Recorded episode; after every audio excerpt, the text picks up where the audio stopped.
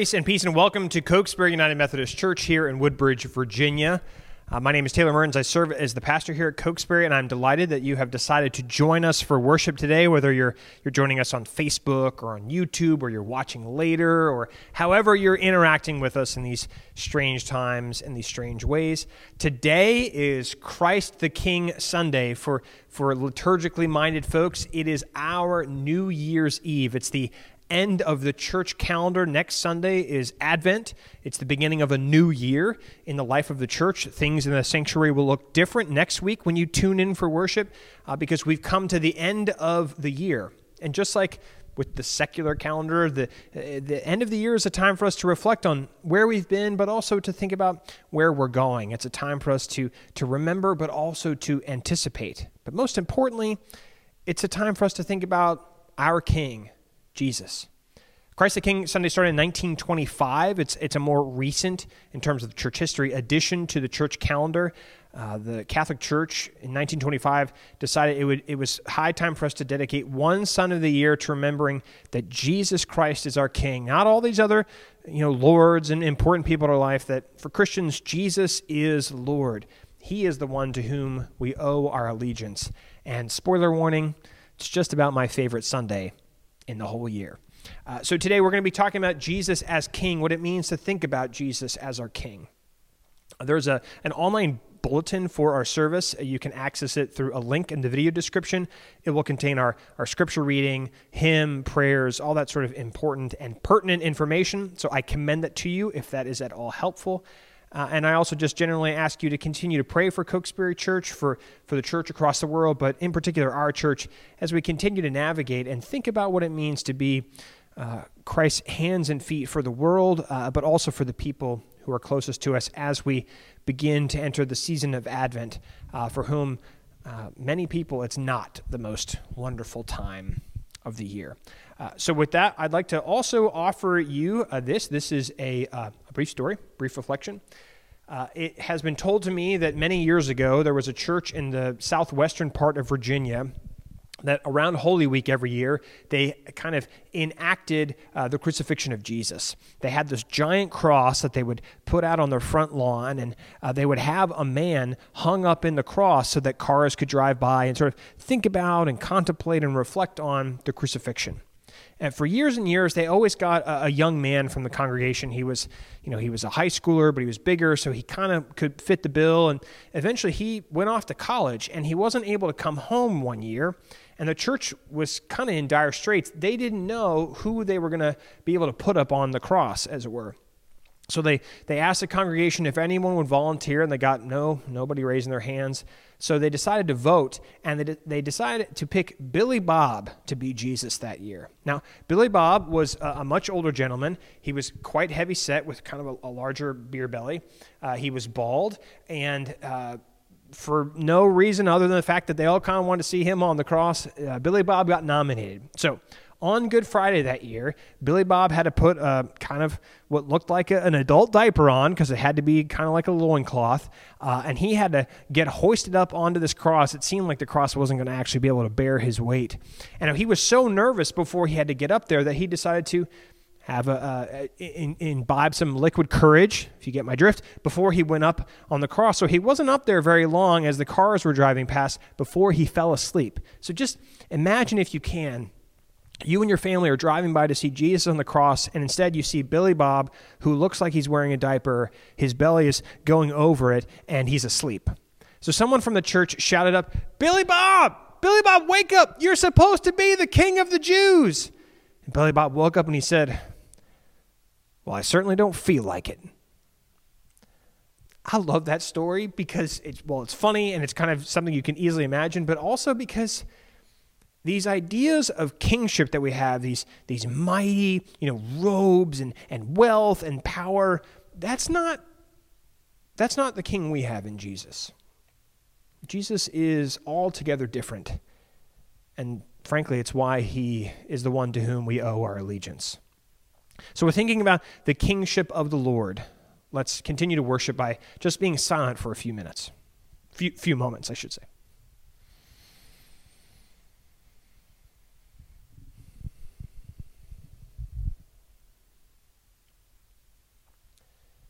Turn your eyes upon Jesus, look full in his wonderful, wonderful face, and the things of earth will grow strangely dim in the light of his glory and grace. Let us pray. Lord, help us claim to be Christ for one another, defeating the loneliness in which sin cannot help but clothe us, and so freed, Make us neighbors for one another. In the pain and our fear of being out of control, help us discover the ability to need help and then be able to help others.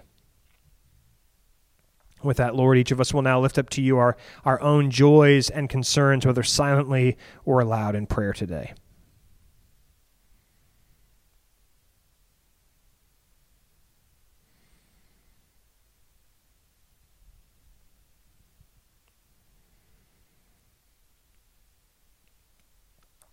And now, Lord, as you taught us, so we pray together. Our Father, who art in heaven, hallowed be thy name. Thy kingdom come, thy will be done, on earth as it is in heaven. Give us this day our daily bread, and forgive us our trespasses, as we forgive those who trespass against us. And lead us not into temptation, but deliver us from evil. For thine is the kingdom, and the power and the glory forever. Amen. Our scripture reading today for Christ the King Sunday comes from the Gospel of Matthew, the 25th chapter, verses 31 through 46. Hear now the word of the Lord. When the Son of Man comes in his glory and all the angels with him, he will sit on the throne of his glory, and all the nations will be gathered before him and he will separate people one from another as a shepherd separates the sheep from the goats. He will put the sheep on his right hand and the goats at the left. And then the king will say to those at his right hand, Come, you that are blessed by my Father, inherit the kingdom prepared for you from the foundation of the world. For I was hungry, and you gave me food. I was thirsty, and you gave me something to drink. I was a stranger, and you welcomed me. I was naked, and you gave me clothing. I was sick and you took care of me. I was in prison, and you visited me.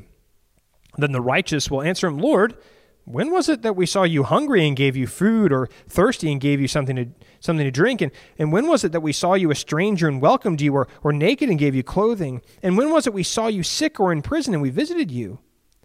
And the king will answer them, Truly I tell you, just as you did it to one of the least of these who are members of my family, you did it to me.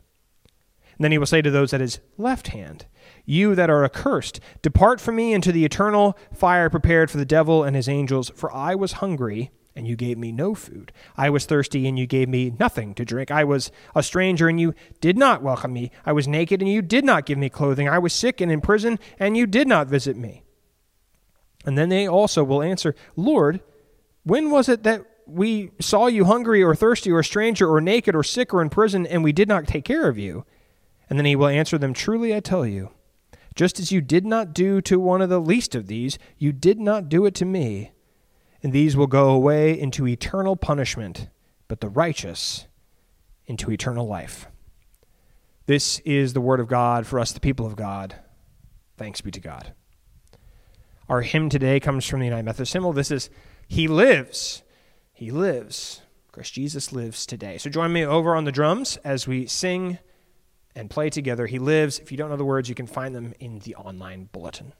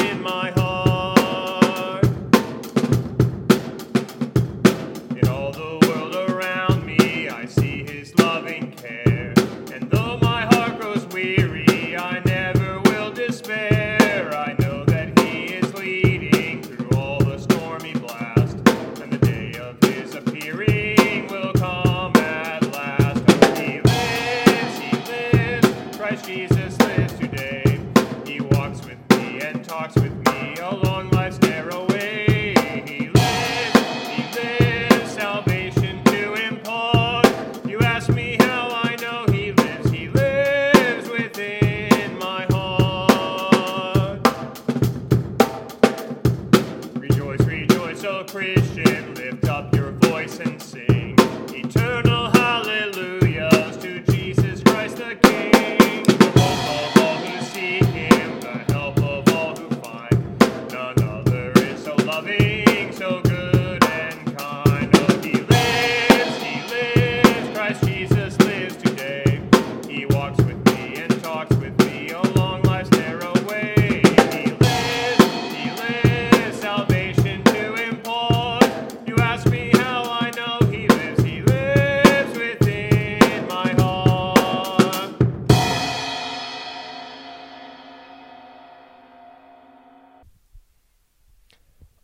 the nations will be gathered before him. He will separate people one from another as a shepherd separates sheep from the goats, and he will put the sheep at his right hand, and he will put the goats at his left. Would you please pray with me? May the words of my mouth and the meditations of all of our hearts be acceptable in thy sight, O Lord, our rock and our redeemer. Amen. The Lord Jesus Christ is Lord and King over all of the cosmos. Now, I love Easter, I love Christmas Eve, but there's just something special about Christ the King Sunday. There's no other day like this one in the liturgical calendar. And for today, Christians at least, this is our New Year's Eve. It's time for champagne and fancy clothes and bad renditions of Auld Lang Syne. It is our once a year opportunity to look backward and forward. We look behind us to the story of Jesus. We've followed his moves from the manger to meeting disciples to ministering with the last least lost little dead to table turning to Holy Week to the crucifixion to Easter to Pentecost to the ascension.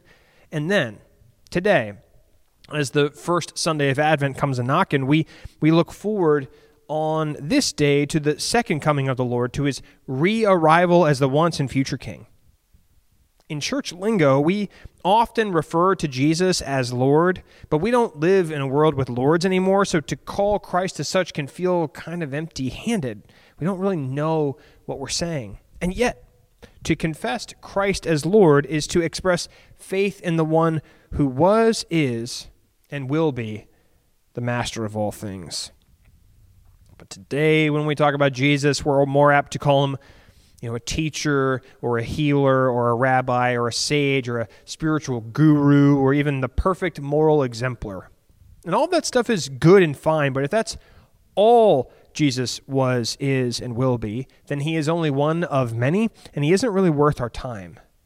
What makes Jesus Jesus, it's the fact that he is God in the flesh, dead on the cross, raised from the dead, master of the cosmos. He, to put it rather pointedly today, is our king.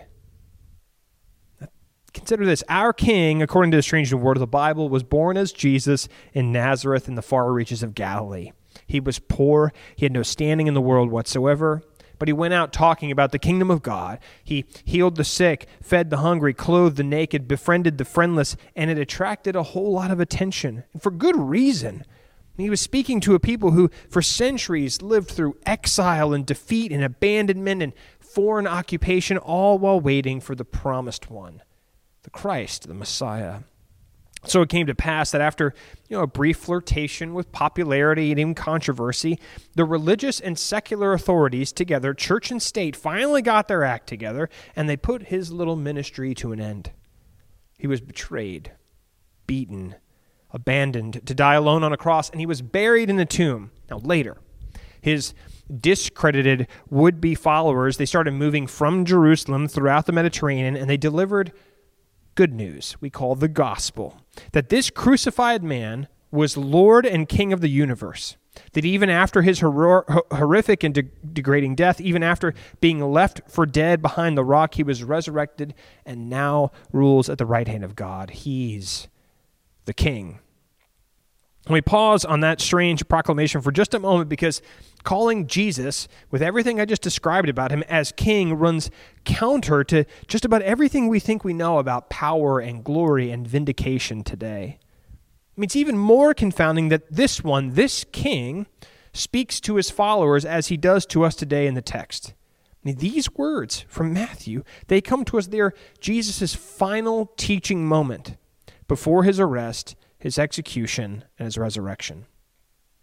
Listen, when the Son of Man comes in his glory, he will sit on his glorious throne. Before him, he will gather all nations, all nations, and he will separate them from one another as a shepherd separates the sheep from the goats. I mean, think, think about just how strange this is for a moment.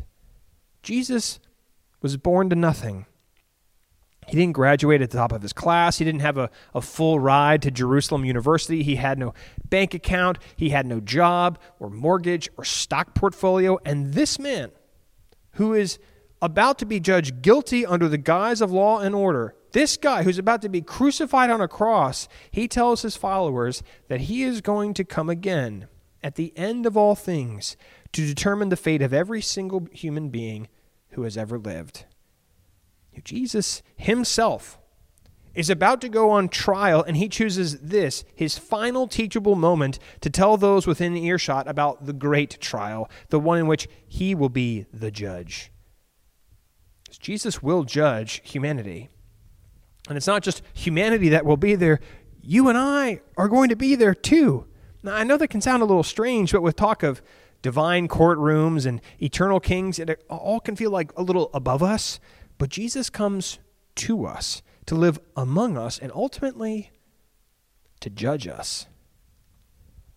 Which leads us to the parable at hand, the parameters of separating the sheep from the goats. These words here, they're really well known among well meaning Christian types.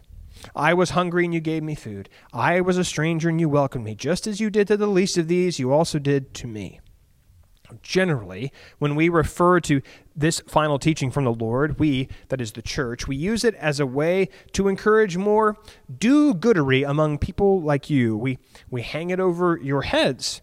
Uh, uh, uh, in order to convince you to serve at soup kitchens and donate gently used items of clothing, and at the very least, to drop a few extra bills in the offering plate when it comes around. And yet, in looking at the parable, the response from those who are told they are about to inherit the kingdom, it's remarkable because they're surprised. They're amazed. They are amazed because they didn't even know they had ministered to the hidden Christ among the least of these. That they are vindicated in their goodness is strange, considering the fact that they were not even aware they had done anything good at all. Now, on the other side, appropriately, the response of those on the king's left side, they're similarly surprised. They had no idea they had neglected to do the goodness so described by the Lord. Surprises, apparently, are in store for everyone. If we're ever in the mood to congratulate ourselves, Jesus seems to say, then we are precisely those who have not done what we've been called to do. The moment we think we've done enough to save ourselves is the beginning of our end. On the other side, if we think we can rely on explaining our lack of goodness away for lack of Jesus' identifiable presence, it becomes the end of our beginning. There's, there's good reason to be afraid, to fear this parable, because it's going to leave us scratching our heads rather than comforted in the knowledge of our vindication. We don't know what we don't know. Who among us can present a laundry list of more good deeds than bad deeds? If we take Jesus and his word seriously, we need only think of adultery to have committed it. We need only think a jealous thought to have stolen from our neighbors. The end and the beginning of discipleship is, as Paul puts it, the recognition that none is righteous. No, not one. No one understands. No one seeks God. All have turned aside. Together they become worthless. No one does good, not even one. Not even one. To put it bluntly, this is terrifying. But it's also, strangely enough, what makes this parable so good. You know, because for all of its terror, for all of its fright, it's also the last laugh in Jesus' ministry of salvation. It's the giving, it's the bestowal of the kingdom of God on a bunch of dumb sheep who not only didn't know they were doing good things for Jesus, but they also never knew they were even being faithful to him. Now, the language of separation remains, of course, but Jesus tells us the king will separate them one from another like a shepherd separates the sheep from the goats. And lest we forget, Jesus is the good shepherd. And what does the good shepherd do? The good shepherd lays down his life for the sheep, but he also lays down his life for the goats. I mean, think, remember, on the cross, what are Jesus' final words? Father, forgive them, for they do not know what they are doing. Scripture tells us that on the cross, Jesus draws all to himself. It's why all nations will be gathered in the end. Jesus, he came to raise the dead, not to teach the teachable or fix the fixable. What the gospel stresses, what Jesus proclaims, what we have to keep at the forefront of our minds is the fact that Jesus is both Lord of the universe and he identifies with the lowest of humanity. It's precisely the combination of both of those things that make the final teaching ring clear, because otherwise it just descends into this Santa Clausian nightmare in which He's making a list, he's checking it twice, he's gonna find out who's naughty or nice. Jesus Christ is coming to town. And that's not what Jesus is saying here. The division of the sheep and the goats, it's not based on who is good and who is bad, because if that were the case, then all of us would wind up among the goats. It's based instead on who the shepherd is, who the king is, and what he's been up to this whole time. For from the very foundation of the cosmos, the triune God has been engaged with, involved in the good work of drawing all into the salvific work of the cross and resurrection. The great story of God with God's people, it's one of rectification, not damnation. The only thing we have to do, particularly since we don't even know we're doing good things when we're doing good things, is to take Jesus at his word and trust him. Because in the end, our King Jesus, he cares so much for the last, the least, the lost, the little, and the dead that he is willing to die for them and people like you, people like me, who deserve not one parcel of his grace. He replaces our unrighteousness with his righteousness. He becomes the judged judge who stands in our place. Our king, counter to every other king in the history of kings, he looks upon our miserable estate and he takes it into himself. He takes all of our sins. He nails them to the cross upon which we hung him, and he leaves those sins there forever. No one can earn or deserve salvation. No one can even know that he or she is saved. We can only believe it. We can only trust it. You know, for all of the talk in the church about doing this, that, and the other, for all of our talk about who is in and who is out, for all of our talk about what is good and what is bad, this final teaching from Jesus from the King. It offers a different understanding of the way things were, are, and shall be forevermore. We, even the brightest and the most faithful among us, we don't know what we don't know. We are incapable of doing what we've convinced ourselves we must do. We are, to put it very simply, all of us, sinners in need of grace. But check this out even if we can't rest in that trust that Jesus is good to his word, for he is the word, it's all still wildly good news because Jesus is in the raising of the dead business, and he is very, very good at what he does. Jesus, he is the love that refuses to let us go. He is the fatted calf slaughtered on our behalf. He is the divine Father who rushes out to meet us in the street before we can even open our mouths to say sorry. And He also happens to be our King. What wildly, wonderfully good news. So I offer this to you in the name of the Father, the Son, and the Holy Spirit, one God now and forever. Amen. Let us pray. Lord, there is no place so large or so small that it escapes your detection. We thank you for creating the space that you have taught us to call church. Because you, O Lord, you have gathered us as sheep from the slaughter, so that the world might know that slaughter is not our nature, nor is it our destiny. Make us friends with one another, and in that befriending, May we come to know your truth, that you are the King. And all God's people say, Amen. Uh, God has gathered us together. God has proclaimed God's word, and now we respond to what God has done and said with the giving of ourselves, our time, our efforts, but also the giving of our tithes and our offerings. I strongly encourage you to give to the glory of God through the ministries of Cokesbury United Methodist Church. Uh, you may give by donating online. The, the link for doing so is in the video description.